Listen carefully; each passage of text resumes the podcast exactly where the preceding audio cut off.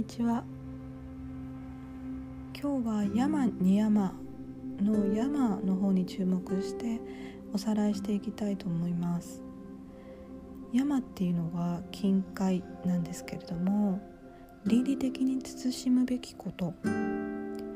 心の平和を得るための自分以外のものとの関係における道徳的な心得です、えー、対人っていうことですね。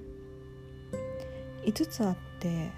1つ目が非暴力アヒンサー。これは言葉でもあの身体でも暴力を振るわないこと。2つ目が正直サティア。いかなる意味でも嘘をつかないこと。3つ目が不当アスティア。人のもの時間喜び地位などを盗まないこと。4つ目が禁欲ブラフマチャリア。性的エネルギーを適切にコントロールすること。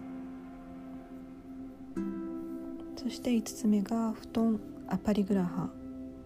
所有欲を克服し必要以上に執着しないこと。今手元にあるものに目を向けること。この5つを対人に対して心得ておくべきこととしてあの教えられているんですけれども、えーと、これ自分でも守っていかなきゃっていうところがあるんですけれども自分で注意してていても人から受けてしまうことっていうのがあるんですよね。あの私最近こう思うのが時間を盗む人って結構多いなと思ってるんですよね。自分もまあ気をつけなきゃとは思ってるんですけれども例えばあの打ち合わせに行ったんだけども全然あの開始時刻を過ぎても始まらなかったりとかこう終わりの時間を気にせずずっと自分の話を話し続ける人だったりとか私もあんまり短気な方ではないと思うのでの、まあ、お役に立てればと思ってできるだけあの進んで相手の要望にも応えていこうとするんですけれども結構それが積み重なると辛いところがあって今日ついに結構怒りの感情がバーって湧いてきてしまったんですね。であどうしようと思ったんですけれどもその怒りの気持ちをそのまま相手にぶつけるとあの非暴力ではなくなってしまうんですよね暴力になってしまうんですよね。かといってその怒りの気持ちに嘘をつくっていうところだとあの正直さに欠けるっていうことにもなってしまうのでどうしようかなどうしようかなと思ってあのまあ、その場はひとまず冷静に返すことができたんですけれども後であのヨガスートラを開いて、えっと、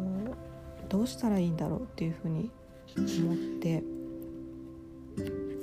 パタンジャリのヨガスートラの212ページをパッとあの開くことができたんですけれどもちょうど自分に当てはまる言葉だったのでちょっと読み上げますね。えー、否定的想念によってか乱された時は反対のもの肯定的想念が念想されるべきであるっていうふうにかれてるんです。つまり、えーと、もし憎しみとか怒りが心の中にあったらその反対の愛の想念をそこにもたらそうと努めよっていうふうに書いてあるんです、まあ、なかなか難しいなと思ったんですけれどもただそういうあのいつまでも否定的な雰囲気の中にとどまっていると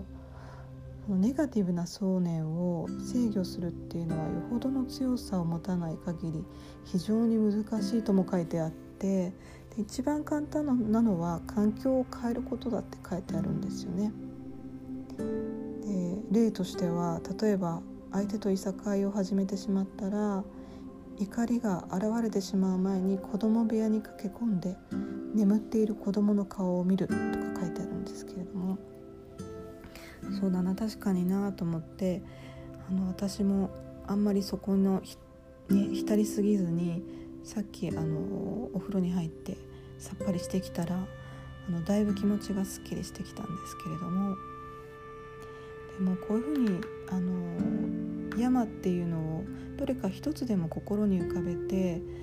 過ごしてると全部が守れるとも言われてるんですけれども、まあ、自分がいくら守っていたとしても突如相手からされてしまって自分を試される修行の場って本当毎日訪れるなと思ったんですけれども今日は山に山の山についてお話ししました今日もお聴きいただきありがとうございます。